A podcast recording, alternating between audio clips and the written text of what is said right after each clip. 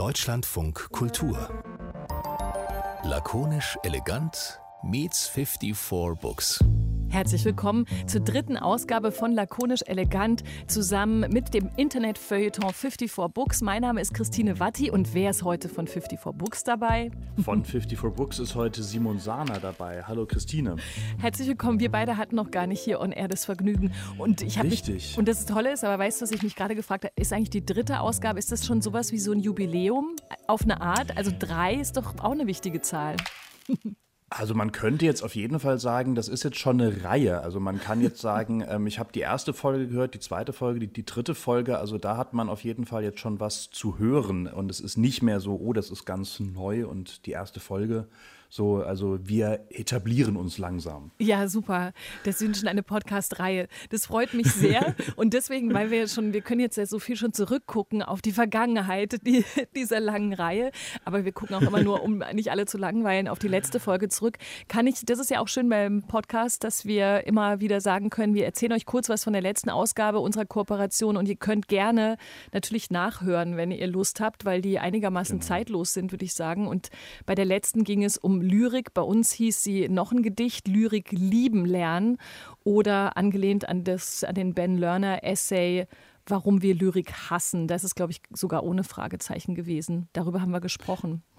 Genau, also eben darüber, wieso lesen wir Lyrik so wenig oder lesen wir wirklich Lyrik so wenig und ähm, wo findet Lyrik eigentlich statt? Im Alltag oder im Internet oder nur abends dann gemütlich auf dem Lesesessel, wenn man sozusagen die alte Goethe-Ausgabe nochmal rausholt oder am Handy auf Instagram. Und da hatten wir dann auch zwei sehr liebe Gäste da, nämlich Media Mahmoud und Antje Schmidt und haben da auch wieder eine Frage an unser ähm, Online-Publikum gestellt. Ne? Also Deutschlandfunk Kultur hat ähm, zum Beispiel auf Facebook gefragt, welche Lyrik sollte in der Schule gelesen werden. Dann natürlich mit freundlichem Hinweis auf den Podcast.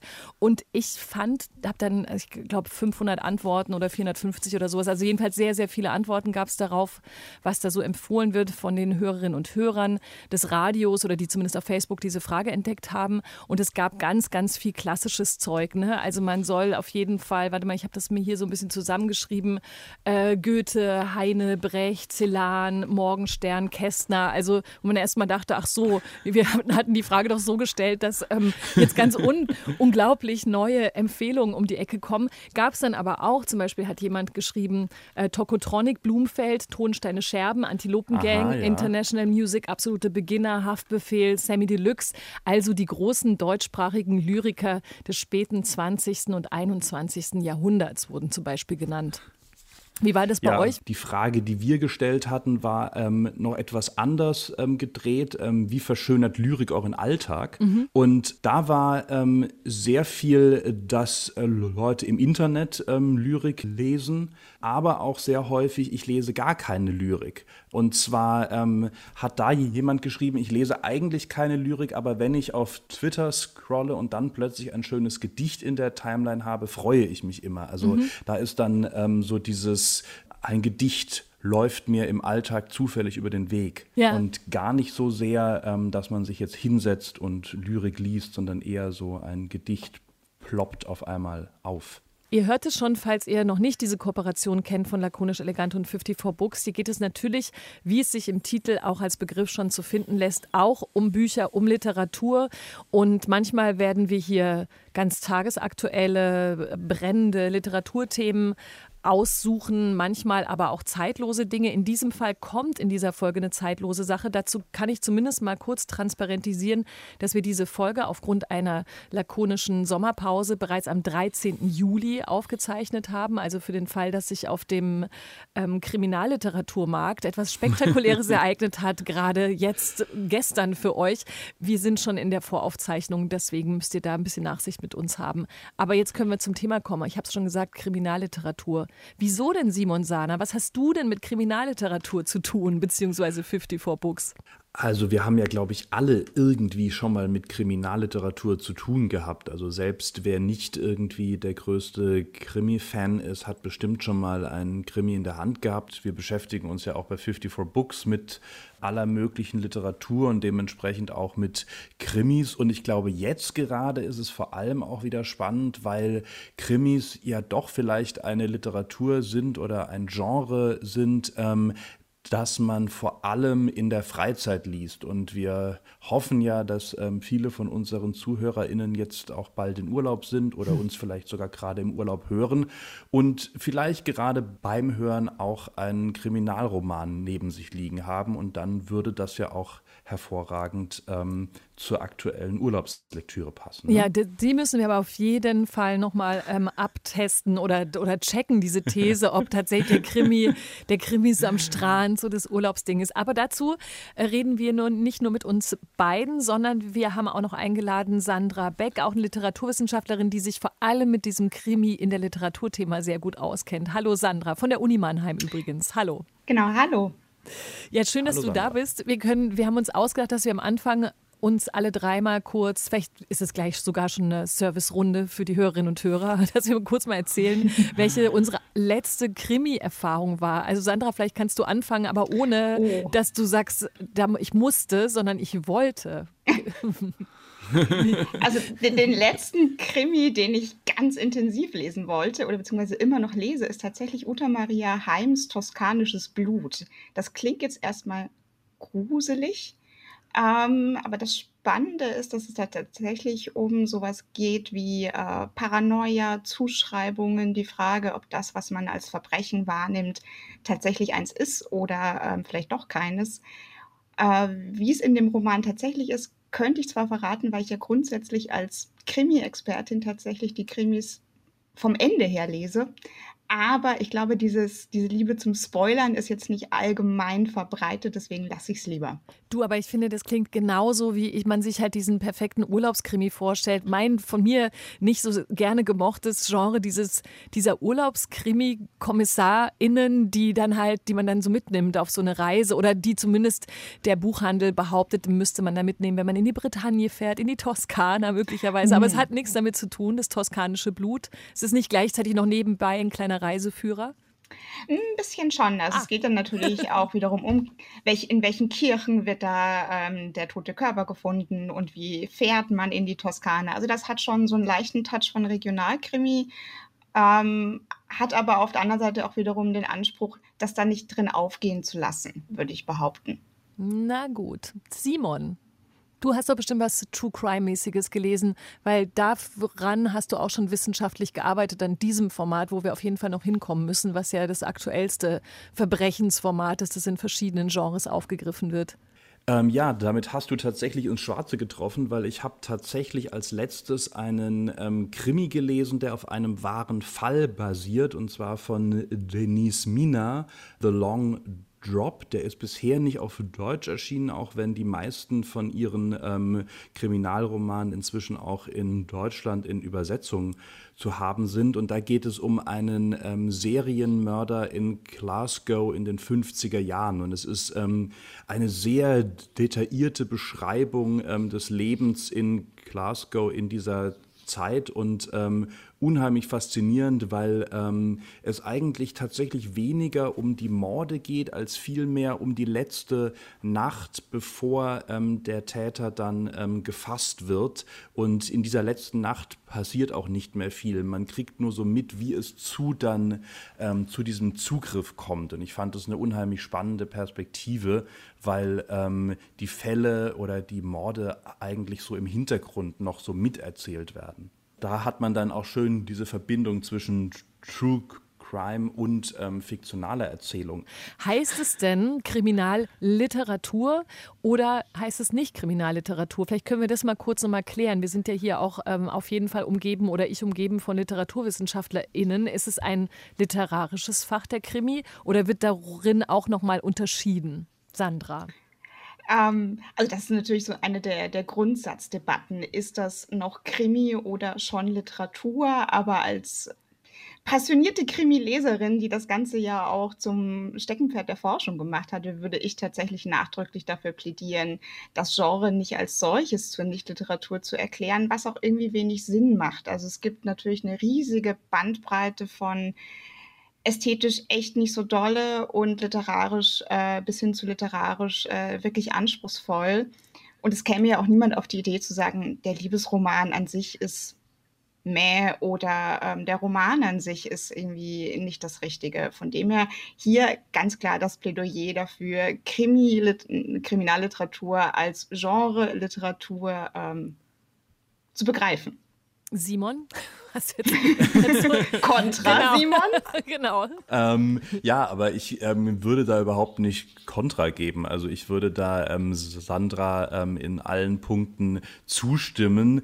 Halt insbesondere auch, weil ich glaube, was das große Problem an dieser Frage ist oder warum die immer wieder aufkommt, ist, dass gerade ähm, häufig die ähm, germanistische Literaturwissenschaft so eine große Abneigung gegen Unterhaltung hat. Und ähm, hm. jetzt hat der Krimi eigentlich, egal wie anspruchsvoll er ist oder sein will, hat immer irgendwie einen Unterhaltungsmoment, weil es irgendwie darauf zugeht, dass irgendwas geschieht oder geschehen ist und man will wissen, warum es geschehen ist und so weiter. Also ich glaube, dieser Handlungs- und Unterhaltungscharakter ist beim Krimi einfach ganz stark. Und ähm, wie gesagt, die germanistische Literaturwissenschaft hat ab und zu ein Problem mit Unterhaltung und dann ähm, kommt daher wahrscheinlich so dieser ähm, Dreh, dass man sagt, ja, ähm, das ist vielleicht keine echte Literatur, aber ich bin da ganz auf der Seite von Sandra, was das angeht. Ja, also man merkt es bei der Germanistik tatsächlich auch daran, dass da eigens eine Traditionslinie von Verbrechensliteratur konstruiert wird, die natürlich dann höherwertig ist. Und da sind wir dann bei Fontane und Büchner und äh, Dostoevsky und gegen die wird dann sozusagen das platte kriminalliterarische Erzählen abgegrenzt. Aber das heißt, ähm, vielleicht kann man um das, also um diese Abgrenzung, also jetzt haben wir es jetzt zumindest schon mal wieder als Literatur eingeordnet und erklärt, woher diese Debatte darum kommt, kann man ähm, es aber trotzdem, ich weiß auch nicht, wie man das so ein bisschen so zeitdiagnostisch quasi anschauen kann, dieses Genre der Kriminalliteratur. Wenn ich von außen gucke, eben ohne mich mit Krimis ausführlich beschäftigt zu haben, dann bin ich beeinflusst auch von äh, Kriminalfilmen äh, und von Figuren und so weiter, die immer über ähnliche Muster laufen. Also der Kommissar mit seinem persönlichen Problem, der dann etwas löst und einer Perspektive, die natürlich auf, den ausgeklügel, auf das ausgeklügelte Verbrechen gerichtet ist und auf denjenigen, der das wieder in Ordnung bringt. Also wie gesagt, Entschuldigung an alle äh, Krimi-AutorInnen und natürlich an die ganzen Fans, die sagen würden, wie platt erzählt sie das denn eigentlich? Aber irgendwoher kommt es ja vielleicht auch und ihr könnt es ja ein bisschen differenzierter aufblättern. Also was sind denn so Entwicklungen in der Kriminalliteratur, wo man sagen kann, deswegen ist sie auch heute natürlich eh relevant und die, die blöde Genrefrage können wir mal außen vor lassen. Aber deswegen erzählt sie vielleicht auch aktuell viel mehr als eben immer nur die ewig gleiche Geschichte vom klugen, ein bisschen vom Leben zerlotterten Kommissar. Aber vom Leben zerlottert trifft das Ganze schon relativ präzise, würde ich sagen, mit Blick auf den, den Gegenwartskrimi. Das ist ja immer noch großes Thema in äh, Nachfolge von Henning Mankell und dem Nordic Noir, der zerlotterte, verlotterte, psychisch angegriffene, angeknackste ähm, Kriminaler oder auch ähm, die angeknackste Ermittlerin, die uns da begegnen. Aber ich glaube, das ist ein Stück weit auch ähm, tatsächlich eine der Pluspunkte, die kriminalliterarisches Erzählen hat. Man weiß immer so ungefähr, worauf man sich einlässt und umso mehr kann man dann, glaube ich, die kleinen Abweichungen auch gutieren. Also sei, dass das besonders anspruchsvoll geschrieben ist oder dass ähm, uns doch schneller ähm, der Täter, die Täterin begegnet oder dass wir auch ausnahmsweise mal was über das Opfer erfahren. Also das sind dann so kleine Verschiebungen in diesem an sich ja sehr, sehr strikten analytischen Erzählmuster, die, glaube ich, auch gerade als Abweichungen denjenigen Vergnügen bereiten, die halt schon super viel davon gelesen haben auch. Ich glaube auch, dass das wahrscheinlich so auch diese Herausforderung beim Krimischreiben ist. So, wir haben eine relativ klare Vorstellung, wie du das ja gerade auch gesagt hast, Sandra. Und dann muss man irgendwie versuchen, wenn man einen Krimi schreiben will, wo bringe ich jetzt in diese relativ statische Form sozusagen noch die Innovation rein oder das, mhm. das Besondere, dass mein Krimi dann doch noch aus dem ganzen Meer an Krimis heraussticht. Also ich glaube, das ist dann so die ähm, Freude an der Variation innerhalb eines sehr klaren Systems, in dem der Krimi funktioniert, oder? Ähm, absolut, also würde ich auch so sehen. Und was ähm, Christine vorhin noch angesprochen hatte, auch die Präsenz von so prototypischen Bildern, Versatzstücken. Also diese Krimi-Ästhetik ist ja dann zum Teil schon sehr deutlich geprägt von diesen Hardboiled School ähm, aus dem US-amerikanischen Raum oder als alternative Inszenierungsweise die Cozies ähm, aus dem britischen Golden Age. Also das, da gibt es so eine riesige Spannbreite, aber auch schon immer gewisse prototypische Settings mit den dazugehörigen ErmittlerInnen, auch mit den ähm, dazugehörigen restlichen Personal, also irgendwelche verschrobenen Dorfbewohner und ähm, klatschsüchtige Tanten und so. Das, das hat alles schon eine eigene Tradition, wird aber auch spannenderweise, finde ich, sehr transnational bespielt. Also es klar, es gibt so Quellpunkte, britisches Golden Age zum Beispiel, aber das, was wir momentan in der Literatur oder auch im, im Fernsehen, bei Netflix und Co.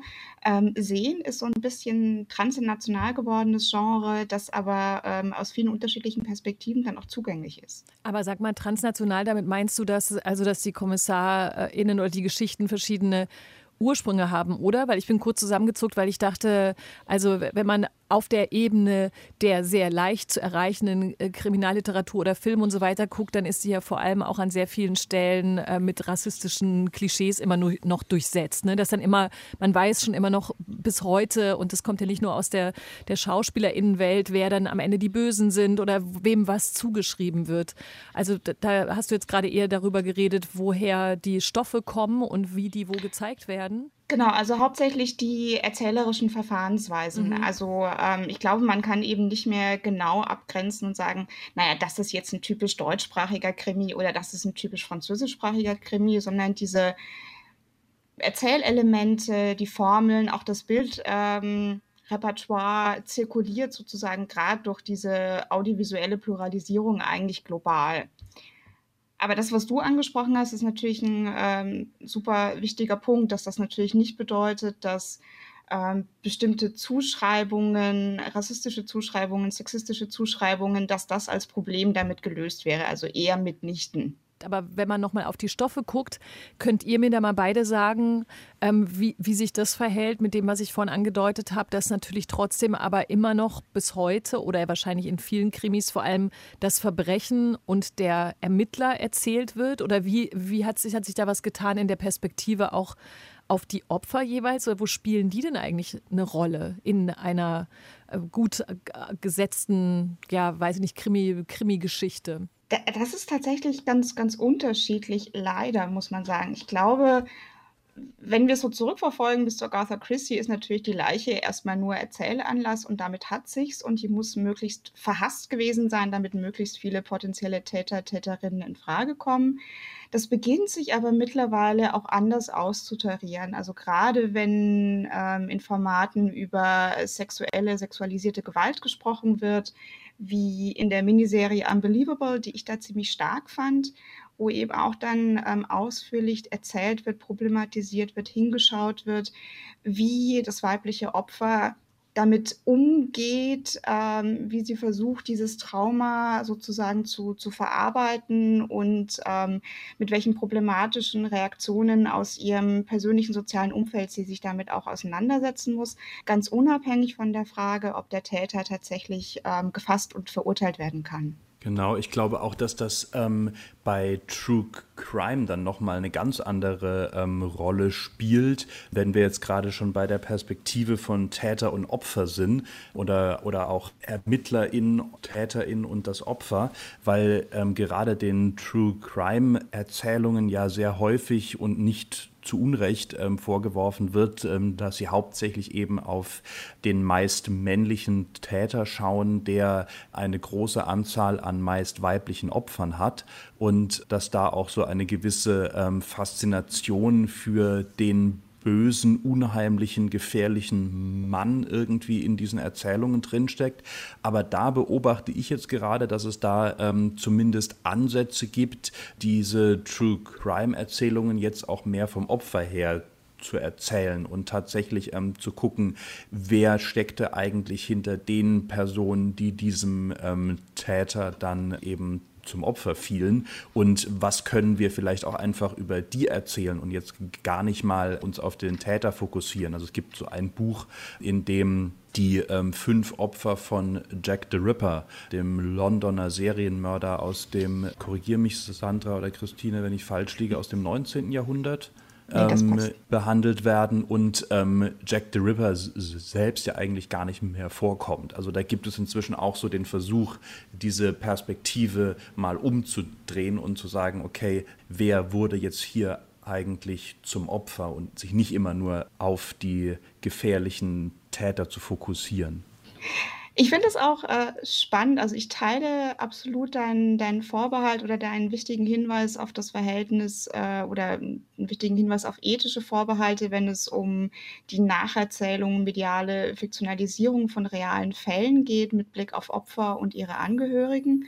Finde aber auch sehr spannend, dass man gerade im US-amerikanischen Raum da ja auch so eine Art Rewriting äh, beobachten kann. Also in dem Sinne, dass dann das aufklärerische Potenzial von diesen True Crime-Formaten mhm zurückgewandt wird ähm, auf das Just Justizsystem. Also When They See Us mit Blick auf die sogenannten Central Park Five zum Beispiel. Also dass sozusagen das so eine Art gesellschaftskritisches und äh, Potenzial kriminalliterarischer Fallerzählungen aktualisiert, aktiviert wird, um zum Beispiel strukturelle Probleme in den Institutionen anzusprechen, die eben mit Strafverfolgung, ähm, Rechtsprechung befasst sind. Ich würde sagen, dann machen wir doch bei diesem True Crime gleich weiter, weil das ist ja äh, tatsächlich interessant. Das, ist das für euch eine Wei ist True Crime eine Weiterentwicklung vom Krimi? Also ist das, kann man so sagen, okay, das, äh, es gibt sozusagen wie so eine Zeitleiste, wie sich Geschichten entwickeln und als nächstes kommt True Crime, aber ist ja Quatsch, weil True Crime gab es ja wahrscheinlich auch schon, bevor wir es so genannt haben, oder? Ja, ganz genau. Also es gab True Crime oder Ansätze ähm, davon schon irgendwie im, im 16. Jahrhundert, also eigentlich mit dem Moment, wo es Buchdruck gibt oder die Möglichkeit zu drucken, werden so kleine handzettelartige ähm, ähm, Flyer, könnte man fast sagen, verteilt, auf denen dann ähm, von wahren Verbrechen berichtet wird und vor allem auch mit einer ähm, Fantasie, die unserer Vorstellung von True Crime, wo man ja doch darauf achten sollte, dass das alles der Realität entspricht, dann auch nicht mehr gerecht werden. Und das zieht sich dann so über die folgenden Jahrhunderte ähm, bis ins 20. Jahrhundert. Und da entsteht dann eigentlich das, was wir heute unter True Crime verstehen, nämlich diese Nacherzählung von ähm, wahren Fällen. Und meist sind es Gewaltverbrechen an Frauen oder eventuell auch Kindern, sehr, sehr häufig ähm, weiße Frauen. Und von dem her würde ich auf keinen Fall sagen, dass das eine das andere ablöst, aber man kann schon sagen, dass auf jeden Fall ähm, True Crime gerade einen unheimlichen Hype erfährt, vielleicht weil diese Begeisterung oder diese Faszination für ähm, das Wahre, also sozusagen den den ähm, Schauer, das Schauern irgendwie ähm, in der eigenen Realität gerade sehr hoch ist. Also zumindest ist das etwas, was ich wahrnehme, wenn ich mir so die Kriminalfälle in, in Büchern, in Serien und Filmen anschaue. Ja, ich würde auch sagen, das changiert so ein bisschen zwischen voyeuristischer Unterhaltungslust, um es jetzt mal ganz äh, böse zu formulieren oder sehr anklagend zu formulieren und auch wiederum so eine Idee davon, dass der Fall, der erzählt wird, sowas äh, beanspruchen kann wie gesamtgesellschaftliche Bedeutung. Und das variiert natürlich dann je nachdem, ob man sich auf den monströsen, monströsen, monströsen Serienmörder und seine Männlichkeitskonzepte versteift und das unbedarft vielleicht auch nochmal reinszeniert oder ob man eben guckt, naja, was bedeutet denn dieser Fall in dieser Gesellschaft, in dieser geschichtlichen, historischen ähm, Konstellation? Was sind Bedingungsfaktoren dieses Verbrechens und so weiter und so fort? Aber ich würde dir total zustimmen, dass es leider nicht die Produktionsrichtung, die, die eingeschlagen äh, wird, sondern es ist mehr so, dass das wiedererwachte ähm, Interesse an Serienmördern, ähm, insbesondere aus der US-amerikanischen Geschichte. Aber das ist doch wirklich die, also die Frage, ne, wenn man, wenn man jetzt dieses große Krimi-Genre anschaut, dann können wir jetzt nicht jede Station des Krimis und seiner jeweiligen Entwicklung oder der Protagonistin, die darin eine Rolle spielen, äh, auseinandernehmen, um sie dann auf den jeweiligen Gesell Gesellschaftszustand äh, zu übertragen, um zu sagen, es war logisch, dass da diese Krimi-Form gerade en vogue war. Aber bei True Crime können wir es ja trotzdem probieren, weil es einfach so ein riesen Hype ist. Also was ist es, was ist es denn genau? Also dieser Voyeurismus, ich will mir das alles angucken, das hat vielleicht auch die Podcast-Welt in diesem Fall dann, dann noch dazu gebracht, wo es ja sehr viele Verbrechenspodcasts gibt, die man einfach so wahnsinnig nah an der Geschichte oder an den Personen nacherzählen kann. Aber was sagt das denn aus, wie wir mit wir in Anführungsstrichen, ich mag ja keine Wir-Fragen, aber die Leute, die das sich zumindest reinziehen mit dem Thema Verbrechen und Grusel und Unterhaltung und dieser seltsamen Mischung eigentlich aktuell umgehen? Ich glaube, wenn man es genrehistorisch angeht, dann ist es sozusagen der, der nächste logische Schritt nach diesen ganzen CSI-Fiktionen, also den faszinierten Starren auf irgendwelche Hautflocken und ähm, sagen, ähm, dann in die Realität zu springen. Auf der anderen Seite, wenn man es in so einem größeren Mediensystem anguckt, ist es vermutlich die auch wiederum vielleicht böse und gemeine Diagnose, aber in Sachen von Trash-TV wagen wir uns ja auch immer mehr auf die ähm, Inszenierung von eigentlich privaten Angelegenheiten vor. Es ist schon, glaube ich, so eine Sehnsucht nach dem Authentischen, zu dem man Zugang haben will.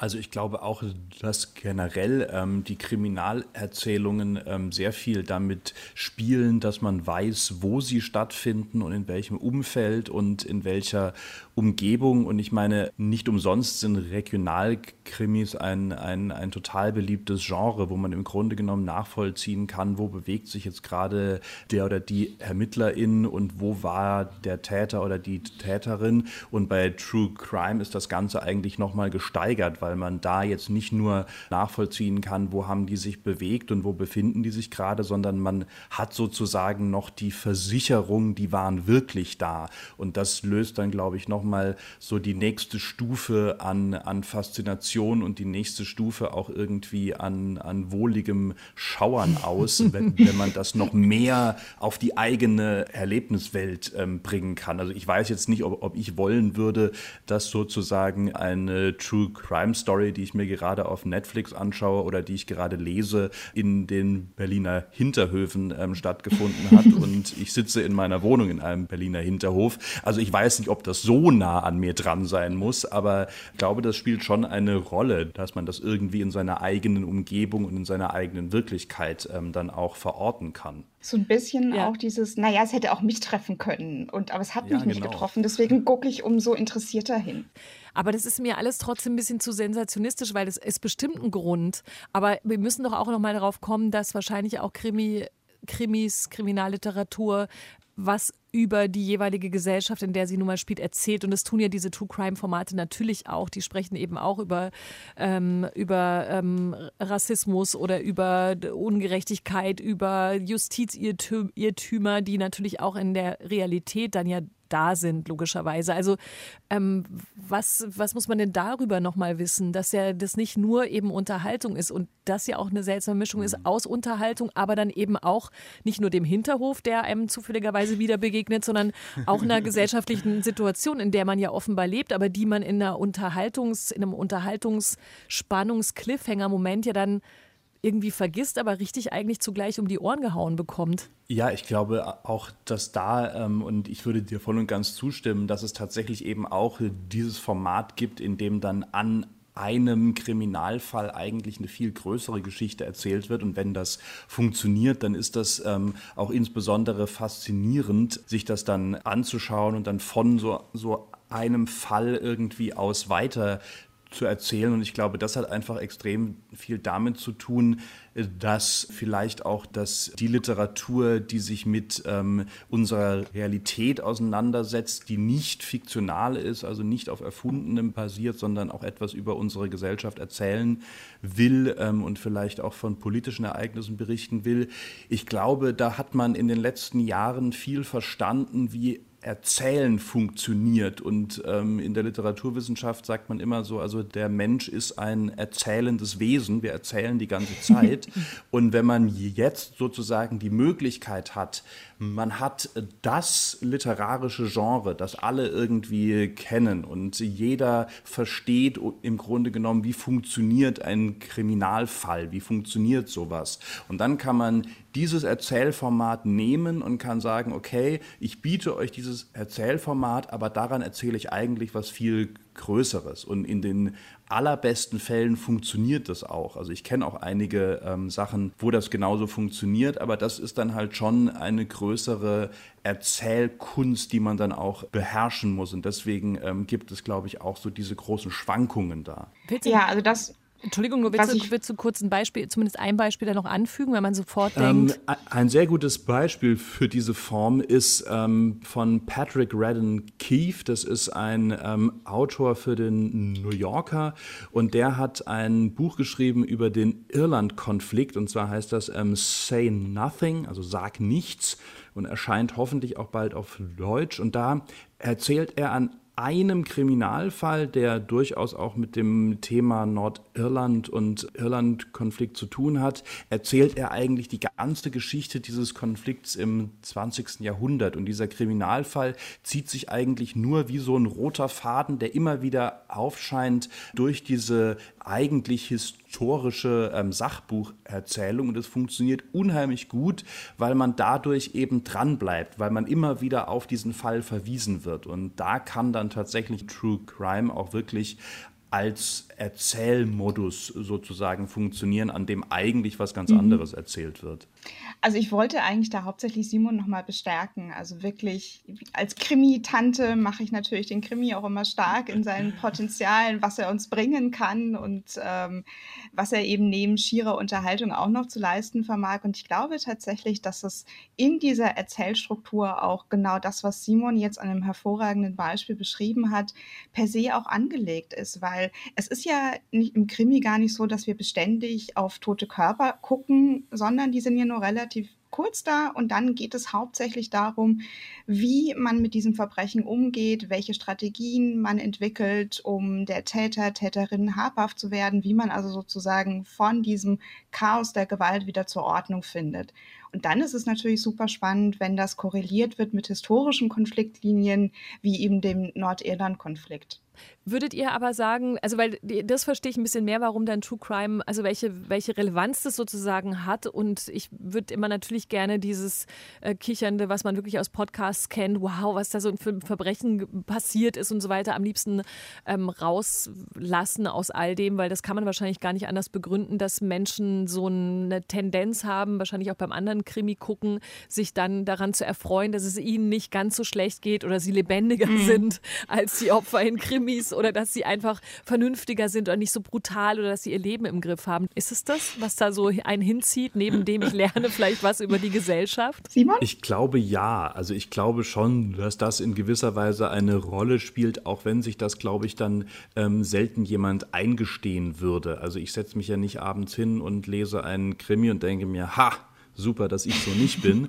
Aber ähm, nichtsdestotrotz ist es natürlich, es ist meistens ähm, für zum Glück die meisten Menschen ist es irgendwie das andere. Ne? Also das, was man im eigenen Leben nicht kennt. Und das eigene Leben ist dann ähm, ähm, vielleicht auch zum Glück nicht so spannend wie der Krimi. Und das kann man dann irgendwie so auslagern und, und kann danach aber auch das Buch wieder zuschlagen und dann ist man vielleicht noch eine halbe Stunde im Bett nervös und dann schläft man auch ein.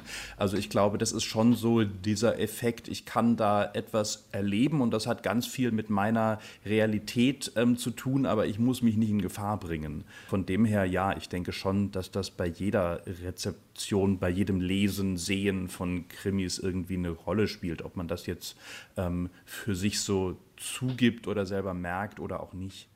Wobei ja. da ja bei True Crime schon so ein bisschen der Witz ist, da ist, steht ja schon immer die Drohung im Raum, dass man das nicht so mit einem guten Gewissen und entspannt wieder zuklappen kann, weil es könnte ja auch sein, dass man nicht rausfindet, ähm, wer es getan hat.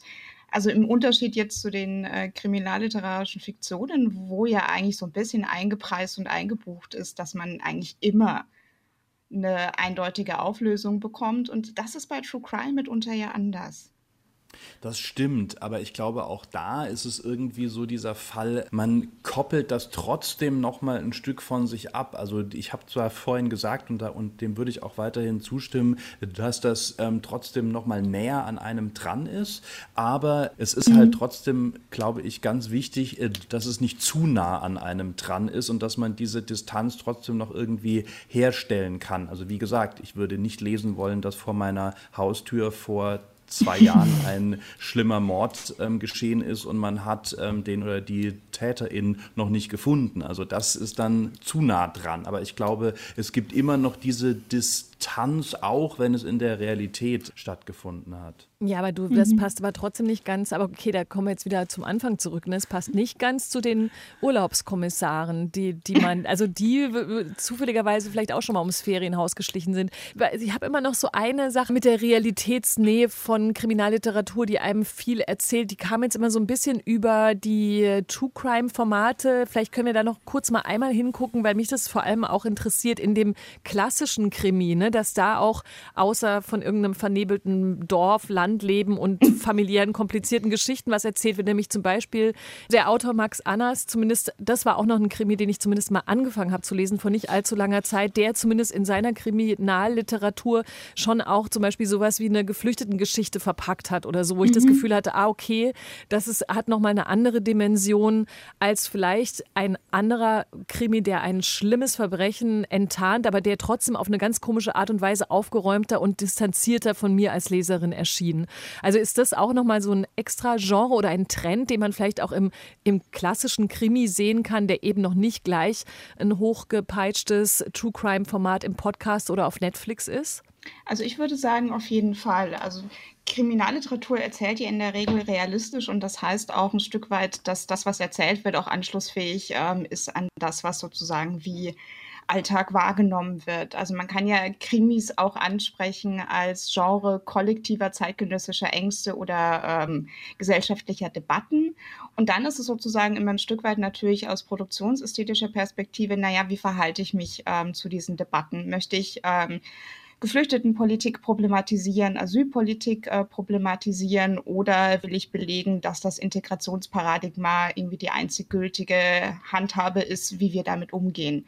Und Max Anders illegal ist da total spannend, weil er sozusagen auch ein Erzählmodell nochmal mit, mit Blick auf Berlin wiederholt, dass er ähm, in dem Roman Die Mauer hieß er, glaube ich, oder ähm, schon mit Blick auf so eine südafrikanische Gated Community durchgespielt hatte. Da, da sieht man auch sehr gut, wie natürlich für ähm, die Erzählung von bestimmten Herausforderungen, gesellschaftlichen Problemlagen dann auch im Krimi neue Formate, neue Erzählmodelle dann geschaffen werden. Und das äh, macht es natürlich ähm, auch wiederum sehr, sehr spannend, gerade mit Blick auf die Frage, naja, was kann der Krimi uns über Gesellschaft erklären? Und das nämlich eben doch am Strand. Ich finde, dann war doch die, die kleine Schleife schon nochmal gut, dass man, dass man, nee, weil das so, also, weil ich glaube wirklich, dass man sonst als Nicht-Krimi-Expertin wahrscheinlich immer viel alles jetzt auf dieses True-Crime-Format drauflädt. Und ich weiß gar nicht, ob das so schlau ist, weil das natürlich auch teilweise einem sogenannten Storytelling folgt, das immer funktionieren muss. Also gerade wenn es im Podcast oder im Serienbereich stattfindet. Und vielleicht hat der Krimi da noch eine bisschen sachtere Herangehensweise, die aber vielleicht eben auch gesellschaftlich relevanter sein könnte, als man bisher dachte wäre noch meine Abschlussthese. Stimmt es? Also ich finde, da kann man natürlich noch mal eine Schippe drauflegen.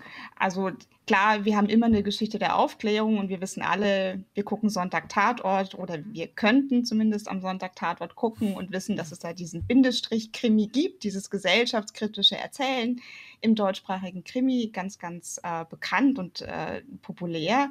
Ähm, aber ich glaube, was oftmals fehlt, ist ähm, das, was wir vorhin schon so ein bisschen angesprochen hatten, auch im kriminalliterarischen Erzählen, ein Bewusstsein dafür, dass der Einzelfall, der im ähm, Vordergrund steht oder in der Regel im Vordergrund steht, sozusagen Bedeutungen in sich trägt, die eben über den einzelnen Fall hinausweisen.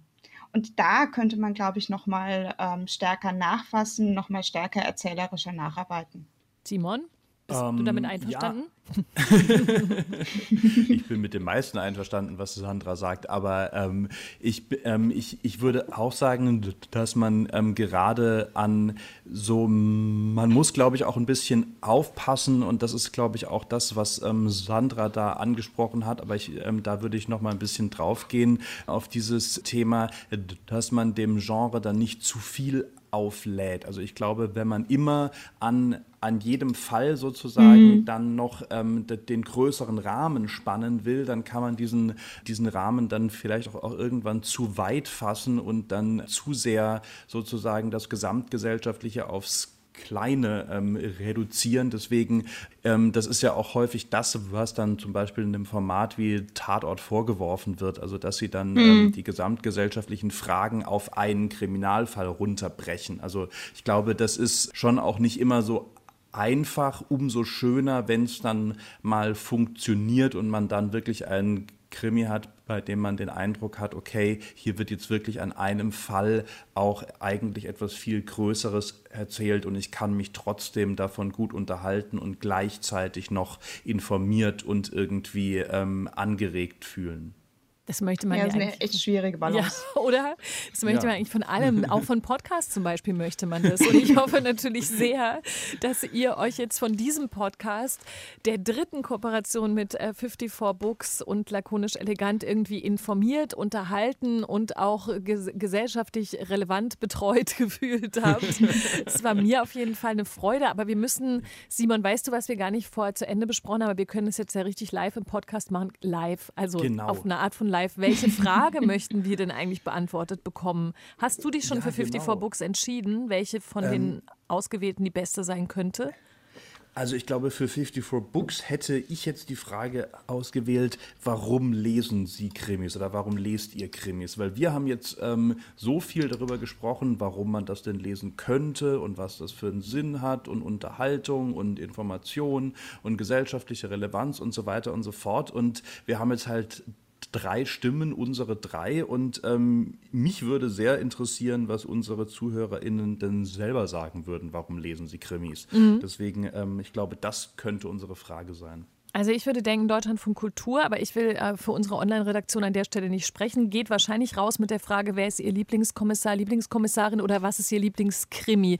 Ich halte es mal noch ein bisschen offen. Es lohnt sich auf jeden Fall auch in den Kanälen von Deutschland von Kultur zu gucken und bei 54 Books sowieso, wenn ihr mitreden möchtet bei unserem Krimi-Thema. Ansonsten kann man auch lakonisch elegant at deutschlandfunkultur.de immer ausführlich schreiben.